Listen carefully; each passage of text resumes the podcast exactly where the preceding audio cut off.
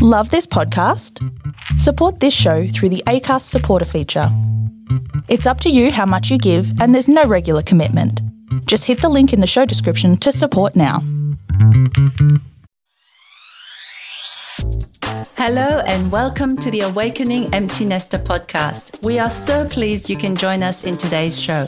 I am Michelle. And I am Mark, your host of this podcast, a show that was designed for you, the Awakening Empty Nester.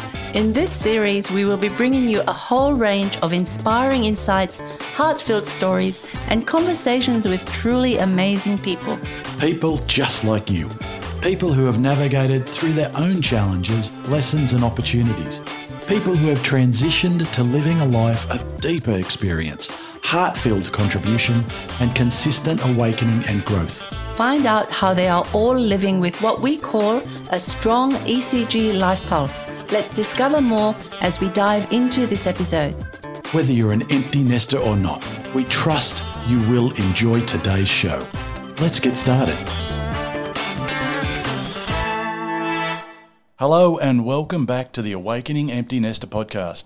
Thank you so much for tuning in again. If you're new to this podcast, we're really honoured that you've joined us today during a very interesting time in history when this world is in lockdown, and it's a great time actually to start having some conversations. It's April 2020, and we're really looking forward to the conversation with our good friend, Mr. Rohan O'Reilly. He lives in my hometown of Newcastle in New South Wales in Australia. Rohan O'Reilly is the founding partner in a new standard of the use of VR in neurological rehabilitation.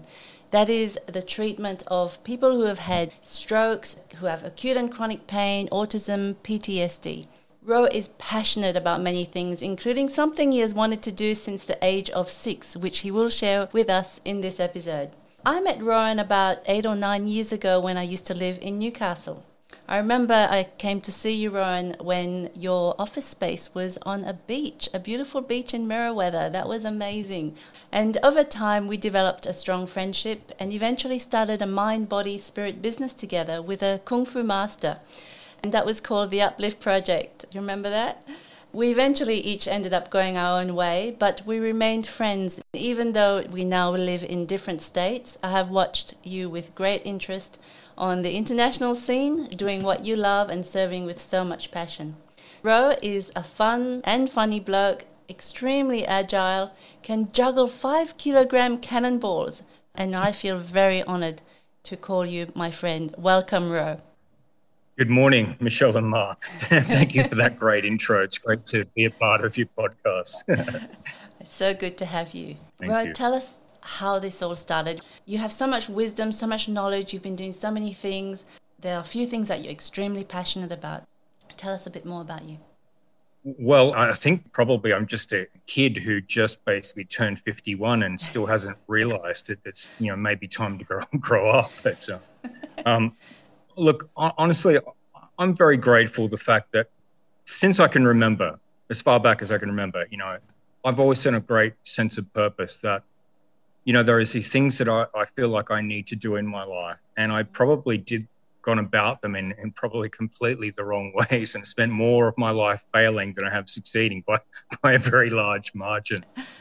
But this, I just always had this overall feeling that's like, you know, the whole point to this existence is to bring new things to life, you know, find answers to problems and bring things to life and just use passion and, and that ability to have empathy for other people that, that you can help is you is your guiding light, and that's just gotten stronger. I mean, I just cranked up. What was it 28,625 days on the planet uh, this week? I, I do count. I do count. Every day's a, you know, every, every day's a good one uh, most of the time. And and I just thinking, okay, so we never know how long we've got. You just don't know what your budget is.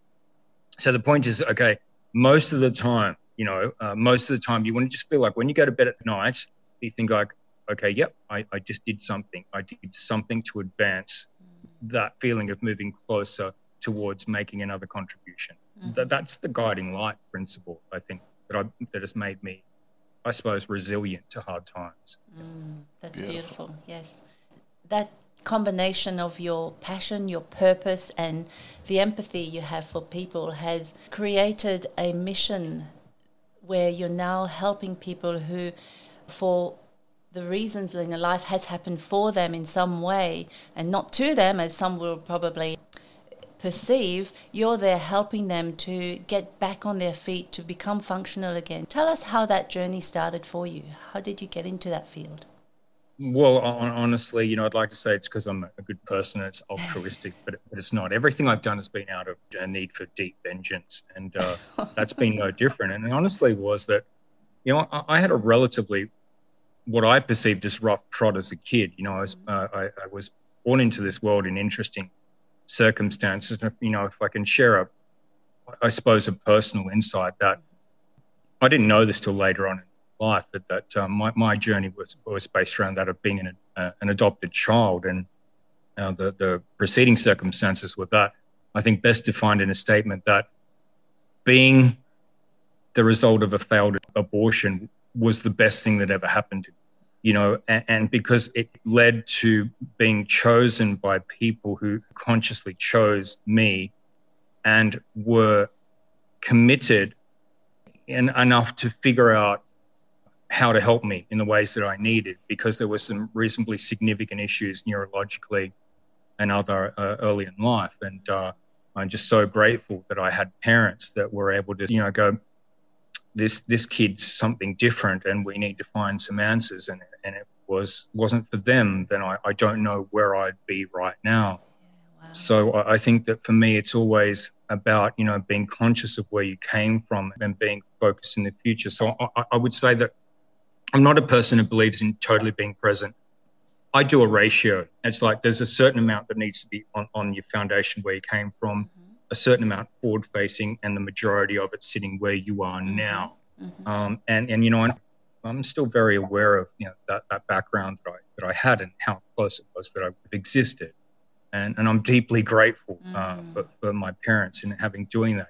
They were enormously giving people. You know, I came from a, fair, a family of four other adopted kids, all from a, different families, and they went on to and foster another two. Yeah. And then they did emergency foster care after that. And I, that's just staggering so to me. And all, all of this on a, on a single wage family. We, we grew up in the western suburbs of Sydney, you know, and how they even did that was staggering to me. And, and I continuously think, okay, well, you know, that capacity uh, to give has got to be something that's inherently very, very, very valuable. And I didn't realize that as a kid, and certainly not as a teenager. I think it took till after the the the deaths of both of my parents and the loss of my family to actually sort of think, okay, well, why were my parents so well liked and loved? And and, and and really, the ultimate came down because that they contributed. Yes. Beautiful. Wow. Yeah. That's such a beautiful story, and for you to honor that and have so much gratitude in your heart, I'm sure that has been what's kept you buoyant over time and kept you on your purpose in your mission. You mentioned that you had some, some neurological issues when you were born.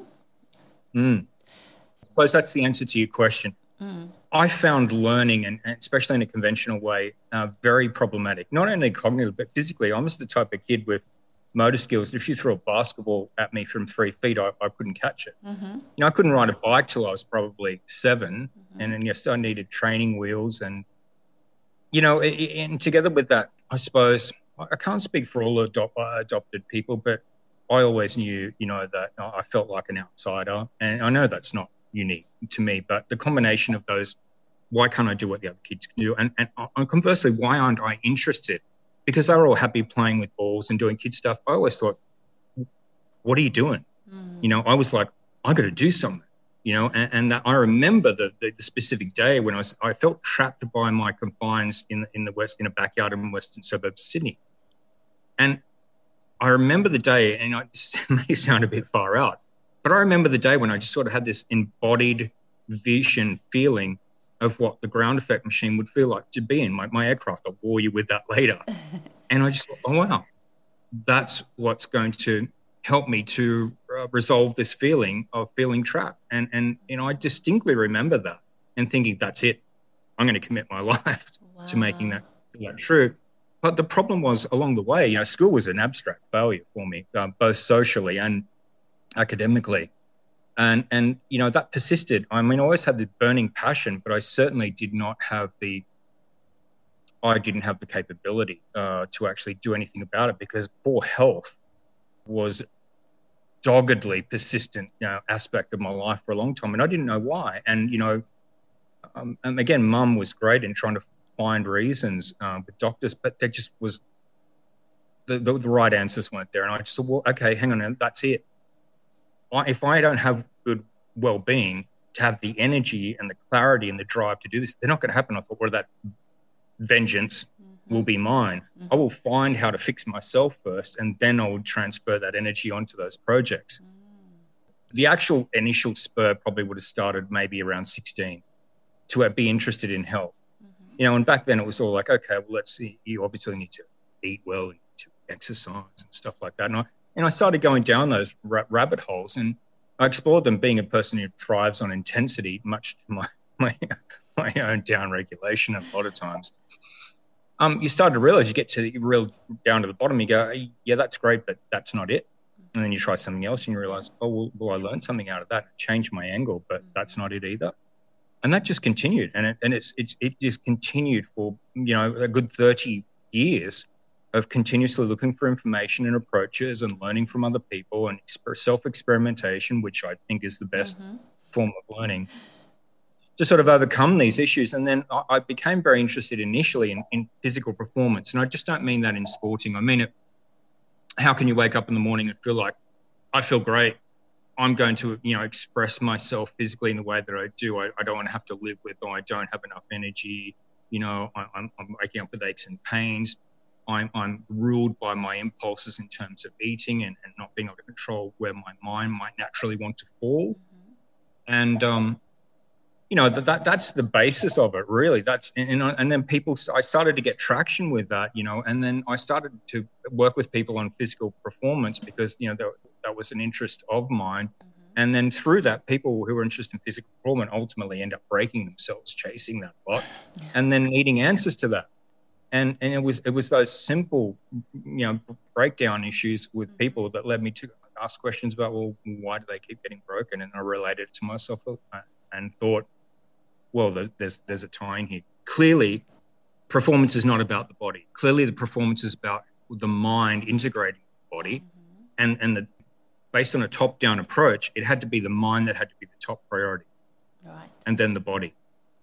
And so that just kept going. And, and the, the, the problems that I was getting approached by people to help with progressively got more and more complicated, which forced me to go further down the rabbit hole, both in mainstream disciplines, mm-hmm. which are probably, you know, done far more than, than most academics will do in their lifetime oh, because it has, look, it's been I believe you. I, I remember you when I met you, there was a body and there's about 10 books in your arms every day. You were continually reading. And I just remember sometimes listening to you going, What are you talking about? Because you had so much knowledge in there and all these words that I didn't understand.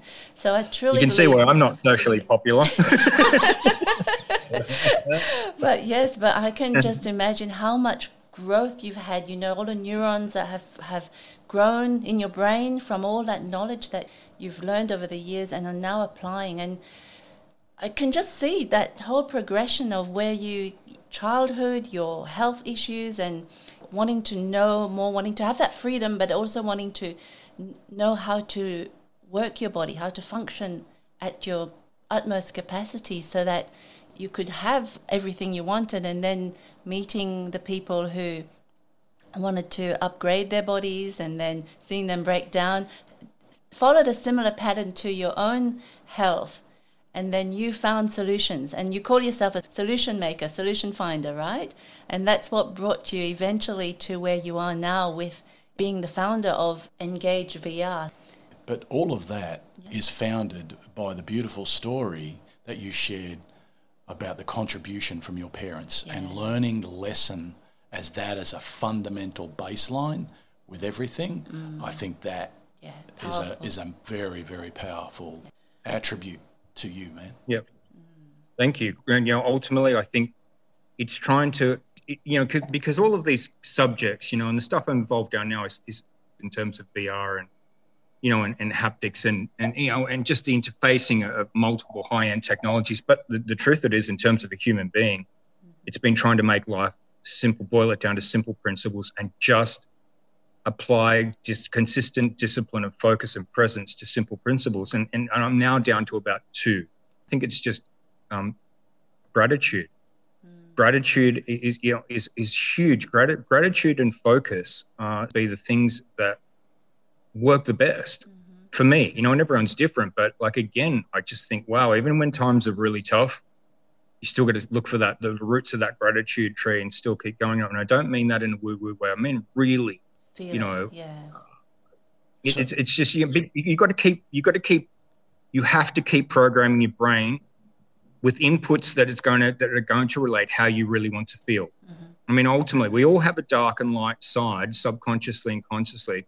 And if you don't want to be dragged down to those, those places that, that are not leading you to the life that you, you want in terms of how you actually feel in your own skin, you got to feed the brain. You just got to keep feeding the brain. You mm. got to direct it. Like, hey, look over here. it's yeah, like that's yeah. the, the lights over that way. Yes. Yeah. Absolutely. We totally believe in. In fact, that's how Mark and I came to be a couple through the practice of gratitude. Tell us though, we want to know about this passion you have, and you've got lots of passions, but Engage VR was one. So tell us about that. Yeah, okay. So, so basically, Engage VR, I, I, started several entities before this the led to the journey. So it's a sequential journey. The first one was Mandala Keys. That was a real hybrid of Eastern and Western wellness and mindfulness and health uh, uh, concepts and philosophies. And then, you know, that, that went for years. And then I came to the end of as far as I thought I could take that and, and what and I realized what its limitations were. Then after that, I started another entity called Smart Bodies, Smarter Minds, and that was an 11 year journey, mm-hmm. which made me really realize well, in order to help a significant amount of people, I'm going to have to understand what happens in the conventional medical system and treatment options and try and find a way to hybridize what I've what I've discovered and what I've been doing with that. And so, you know, again, I think I missed a lot of good social opportunities for, for, for researching. I, I lament that at times, but it basically made me realize okay, so, you know, considering the fact that we're very lucky to live in a country like Australia where we have a national health service and we have Medicare, I never stop being grateful for that. And that's amazing. Um, but there are a lot of people fall through the gaps. Mm-hmm. And, and the, the main reason they do this is not because there aren't a lot of great people in mainstream health. There, there, there are but the information's siloed. You have a GP and he's trying to be really good at a lot of things. It's probably the hardest job, I think, being a good GP. And you have specialists, and specialists have very deep knowledge, but it's very thin. Mm-hmm. And you may have a neurologist, psychologist, you know, an occupational therapist, uh, you know, an obs and gynae, an endocrinologist. Very deep, but very mm-hmm. thin. Mm-hmm. They don't seamlessly mesh. Sure. And so the people that I was seeing consistently fell into these categories where they had really complicated case histories, they had multiple things um, that they were challenged with, and they couldn't seem to find anyone who could say, well, do you realize that that trauma you had uh, as a child and that head injury you had a child that wasn't diagnosed, mm. and now that you've had a stroke, do you realize that those two things are potentially link- linking up now? And do you realize that your lifestyle you're living is actually antagonizing that first place and is leading to these behavioral um, outcomes that are making you unhappy?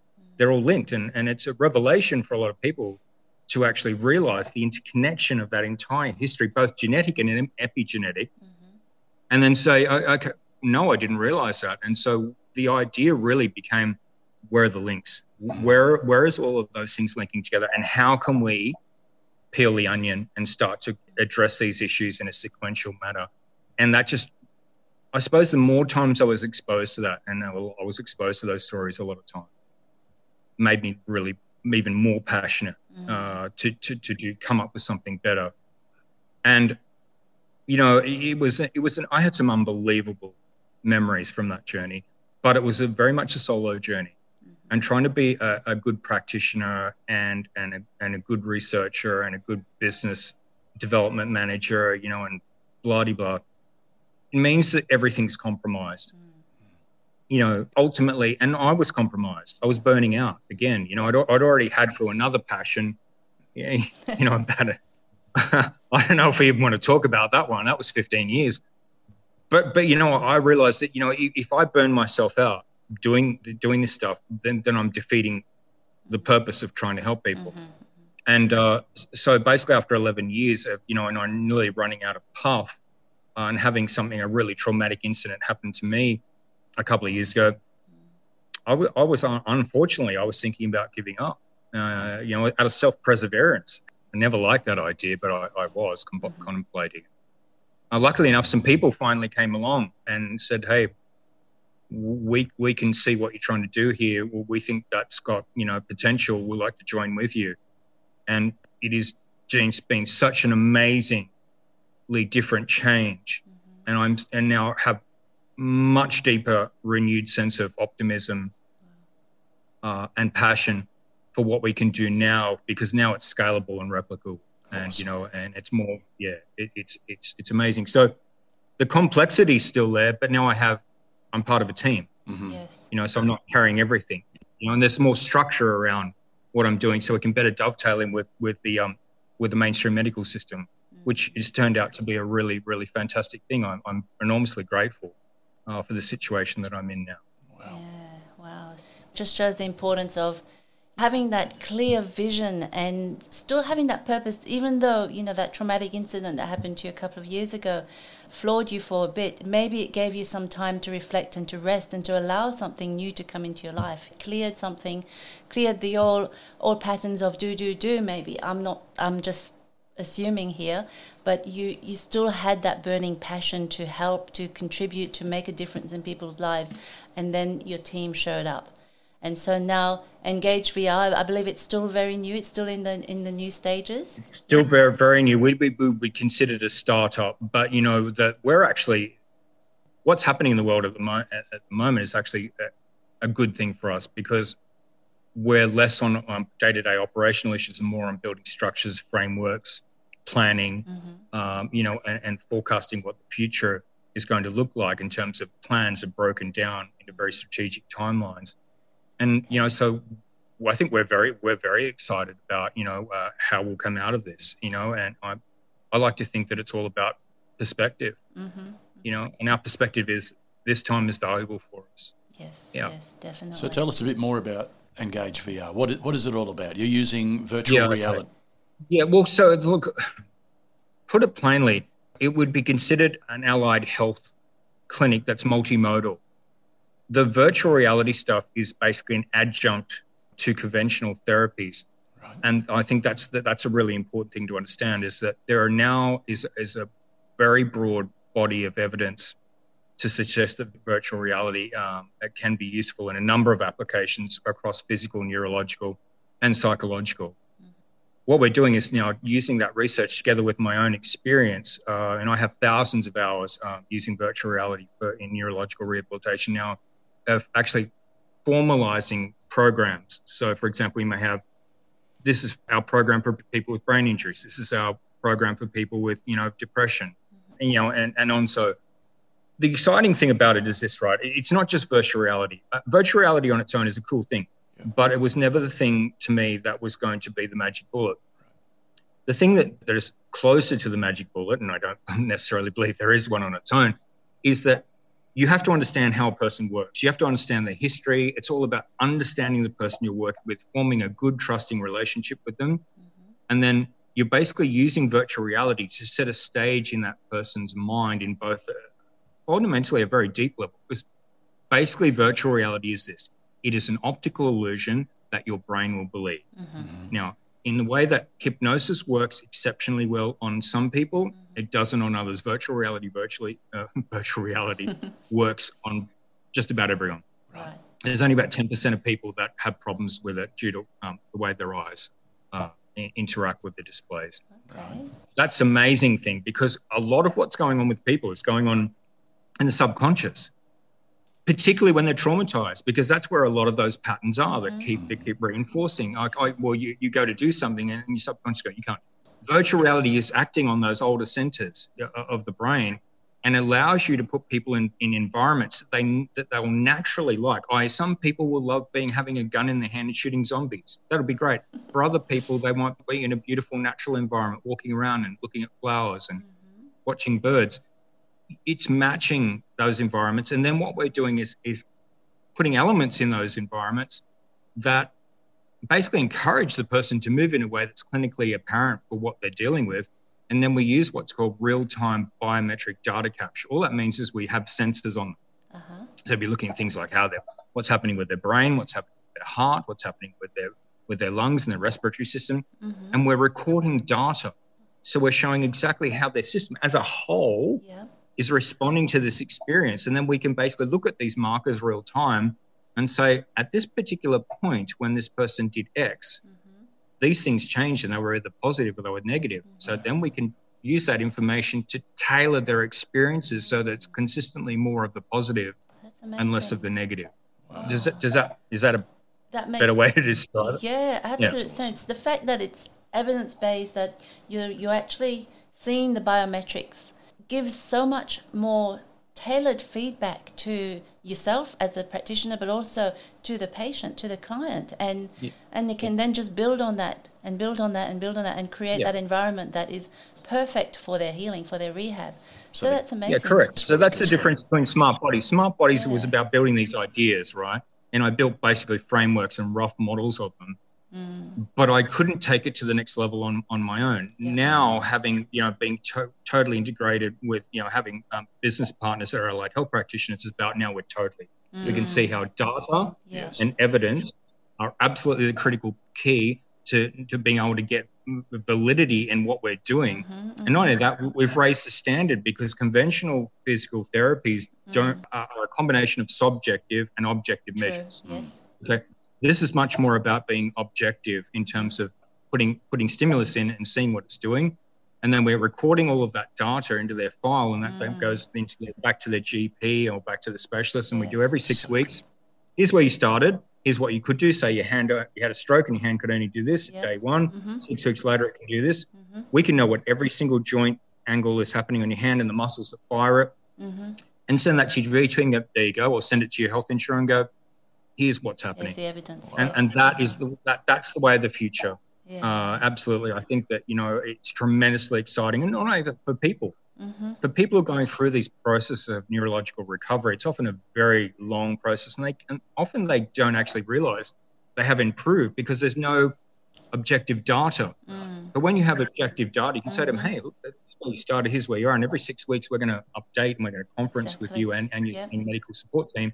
And, and show you, and we'll get mm. together and say, well, where, where should we go next? Mm. It's it's, ma- it's massively exciting. That's it amazing. is. It is. Uh, you know, I was a physiotherapist myself for 23 years, and I can just imagine having that adjunct to the therapy that we were doing would have helped so many more people and increase their level of rehab. So, yes, that is exciting. I really love that. Another thing I'd like to ask you is how about chronic pain? You know, you talked about people yeah. not I believe because they live in their body and they're feeling the pain, sometimes they don't know whether they're f- feeling less pain now than they were a month ago because mm. they're just continually in that pain cycle every yep. day. So, does VR, does the use of virtual reality help people like that? Well, well, first of all, I'd say that I think pain is probably the most complicated thing there, mm-hmm. there is to deal with. Chronic or acute and chronic uh, long term pain conditions are mm-hmm. the most problematic. And that is because it's very hard to to differentiate between what is psychological and what's neurological. Right. Um, because again, pain can become embedded in the brain mm. as a pattern yeah. that basically forms its own habits and becomes self-replicating. Sure. Yeah. Uh, you know, and so that, that that's an important thing to understand. Mm. A lot of people out there in a, a lot of pain, and they have been for a long time, mm. you know, and I feel deep empathy for them because they just can't get any answers. Mm. And it doesn't make sense from a conventional medical point of view because you can have all the diagnostics and you're still not actually finding the root cause of the pain. Mm-hmm. Where VR comes in is again, the brain loves to believe what, what the eyes see because the eyes are the brain. Mm. It's probably the best thing that's come along in the last, you know, in the last 50 years in terms of the potential uh, to deal with chronic and acute pain. The reason is the brain can only focus on one thing at a time. And while it's built up a pattern of habitual pain awareness in a normal environment, it's going to keep focusing on that. When you put person in virtual reality because they're totally focused on that environment, you can distract the brain. Now, it's already been trialed. There are multiple studies using vastly different applications in pain between dental pain, you know, uh, pediatrics, and it's growing very, very fast. Essentially, the thing, the results that we see is, is it can reduce pain whilst in the environment up to about 70%, Wow. if not more. But on average, yeah, on average, right? The issue really is not that. The issue is we don't understand yet how to use it to build an artifact or to, or to how to interrupt it significantly enough to disrupt that pain signaling and, and the subsequent neurochemistry that's created in the brain. That's what we're trying to figure out. And so that's what in, part of what Engage mission is using this next level whole body biometrics to figure out what is actually happening. Where is the trigger here? What, what's going on? Is it actually the, the part of the brain that signals danger that's starting this cascade? Or is it a nerve, you know, that's being compressed somewhere that's sending off an, an irrelevant signal? Mm-hmm. That, that's a big part of why we need evidence. We need holistic evidence to try and help people on that level. So VR is just a part of that, and fundamentally for that reason that I just mentioned is that you can basically take people who are used to being in pain all the time and put them in a very, very sedating, very, very calm environment, and they generally always report a very, very significant reduction in, in pain perception. Wow. Mm. So interesting. Absolutely. I think, yeah, you had a question about meditation. what we know is the the Eastern philosophies and what has become quite a common practice in most people, not everybody, is we use meditation to get into those states to allow us to manage, to to visualize, and to, so that we allow us to move forward to a life that we want, to gain the peace, all of those things, numerous things that all of the benefits that meditation does for us. Can you use this VR system as a hack and as an add-on to meditation to to speed up, if as, as it were, your ability to to attract that life, to reduce the pain, to do whatever it is, whatever your goal is? Would you like to talk about? Yeah, the, simply the answer is yes. And, and the answer really is yes because of the following. Everybody's got particular things they're, they're attached to in terms of, you know, what makes them feel good. For some people, it's exercise. For some people, it's learning. For some people, it's, it's, it's food. For some people, it's meditation or sex. It doesn't matter. Mm-hmm. The point is, if you've built a relationship with a particular activity where you get rewarded, mm-hmm. or your, your brain rewards you for it, Emotional. you're going to keep doing it. But if you don't have that pathway and you're trying to cognitively say to someone, look, you should meditate because of X reasons, which are all completely known and all completely valid. yes. But it's very hard to get that traction, and people already think, well, you know, I, I can't see how that's going to actually help. How's doing nothing going to help me?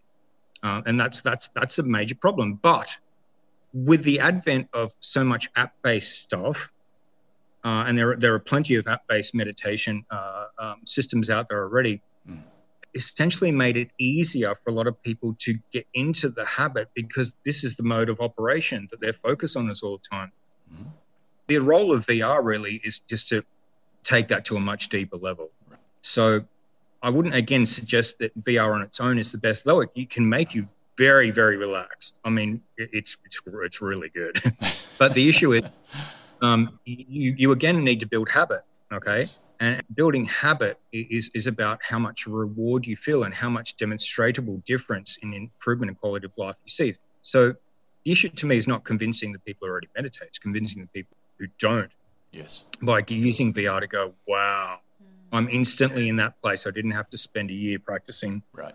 how to get there because it does that's what it does it gets you there very very quickly there are now really cheap consumer versions of what's called eeg or, or brain monitoring systems that assist you to get in combining those with simple vr mm.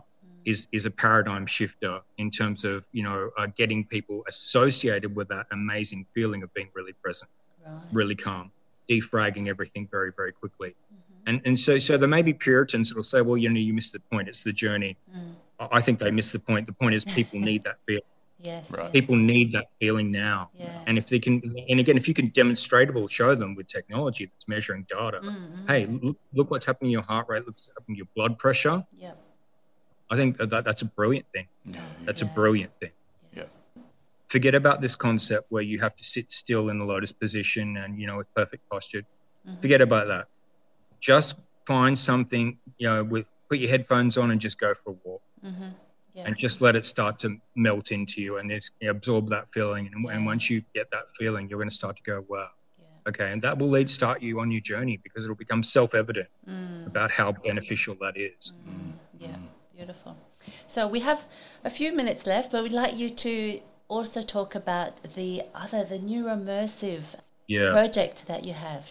So, so basically, Neuromersive was born out of the work of Smart Bodies, and again, being exposed to people who just, you know, consistently were not reaching the levels of, of functional daily integration they wanted. And, and I think it all revolves around one particular, one particular young mum. Mm-hmm. After seeing so many, and her simply just saying, being re- really emotionally affected. I just want to pick my children up and play with it again because she had a um, semi paralyzed arm and I just thought that's it. I'm I'm on vengeance now again. So I basically we spent about two years in the research, uh, looking at every approach that was had been used and was being used for upper upper limb, arm, and hand, and uh, you know, and then starting to bootstrap some things together, some basic solutions in the in the clinic, testing them, and immediately seeing, oh, this seems to have some validity.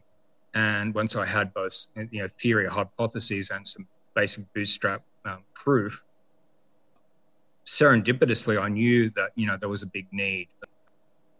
Luckily enough to bump into serendipitously, actually, yeah, bump, uh, connect with a couple of um, my co-founders in Sydney who were looking for an opportunity and just had the right supporting skill sets. And we set off on a journey two years ago, and it's been the biggest rocket ship ride of my life. Um, the potential for, for this system is to help people globally. There are millions of people out there with upper limb dysfunction who've been written off. Uh, and through the, through the, the interaction of the system and creating neuroplastic inputs or changing path, growing new pathways in the brain, being able to bring back hand and arm function. That's just the start. So the arm and the hand is the first, then we'll move to the legs, and then we'll move, eventually move to the brain. So it's the start of this journey about really hybridizing and bringing new potential back by actually being able to recode how, how the brain uh, grows new new pathways to control um, physical function. I, I'm tremendously proud of what we're doing. Wow. That sounds Yeah. brilliant. Yes, and that's going to be tested soon, I believe. Yeah, we, we have medical trials organised in, in New South Wales. We're just working at our absolute maximum to prepare, get our prototypes, our, our medical device prototypes ready for those trials, and, and we hope that you know that they prove uh, the results uh, that we think they're going to do, and then after that, it's a matter of changing to a, a commercial a pathway of commercialization and getting those systems out there to hospitals and therapists who need them and where they are are in the world. Yeah. Congratulations. Yet another project that's going to change the world. And there's yet another one I know you're burning to tell us about, talking about rocket ships, not quite a rocket ship, but tell us about that passion you had when you were six, when you, you talked about earlier. So tell us what's happening now. I suppose a smarter person would just have given up, but you know the point is like like a dog at a bone. Once I, you know, once I'm attached to something, um, some people say that's uh, you know a, a bit of a psychological problem. Maybe it, it keeps me off the streets. So, yeah, look, um, what started as a feeling as a six-year-old kid to want to escape the confines of my environment really has turned out to be, uh, you know, a contribution that's based around a, a new form of logistics, a new form of transport uh, that's specifically designed for specialized types of cargo um, to move in places that are very hard to get with a very, very low carbon footprint.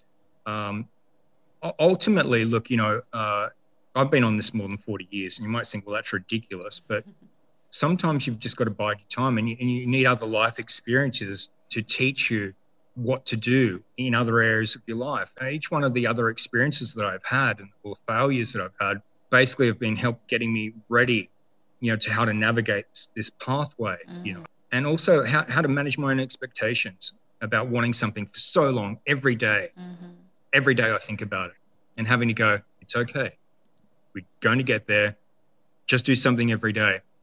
And really, what it's about, you know, is to me being able to help people to be able to uh, access urgent medical supplies, food, uh, s- specialist types of um, you know equipment that they need in difficult times that can't be done by conventional transport. And I'm very lucky now that I have a team around me finally after all this time, and we're making really good progress. Uh, I, it's, it's, an, it's an amazing feeling, you know, when you see something you've been on so long to come to life. And mm. I feel that way about all of my projects, but that's my opus number one, I suppose. And, you know, at, at, at 51, I thought, well, if I was a smarter kid, I would have done it 20 years ago. But again, you look back and you go, well, you know, yes, even if you had the resources and the time, the way that I thought then um, I probably wouldn't have been sufficient to be able to mm-hmm. coordinate the people and the technology and, and navigate the pathway.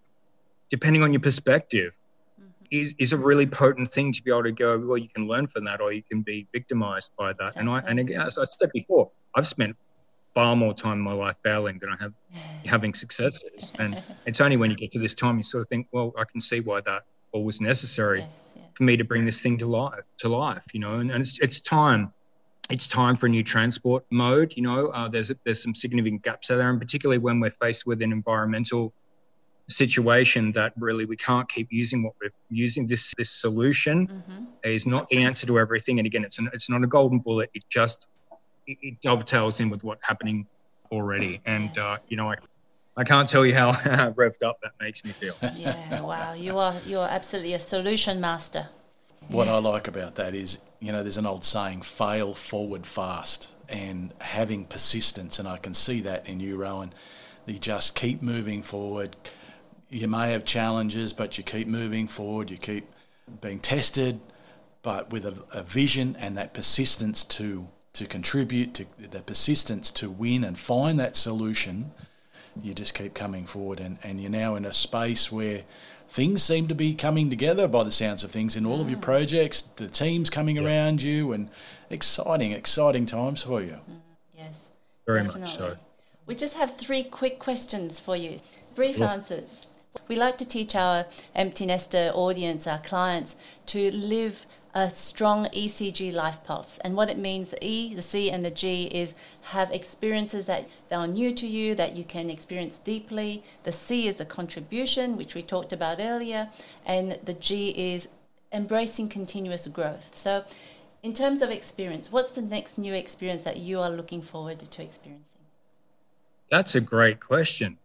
Um, so I suppose um, I think I, I, think honestly, you know, uh, for me, it's, it's trying to experience what balance is because that's something I've not been ever good at.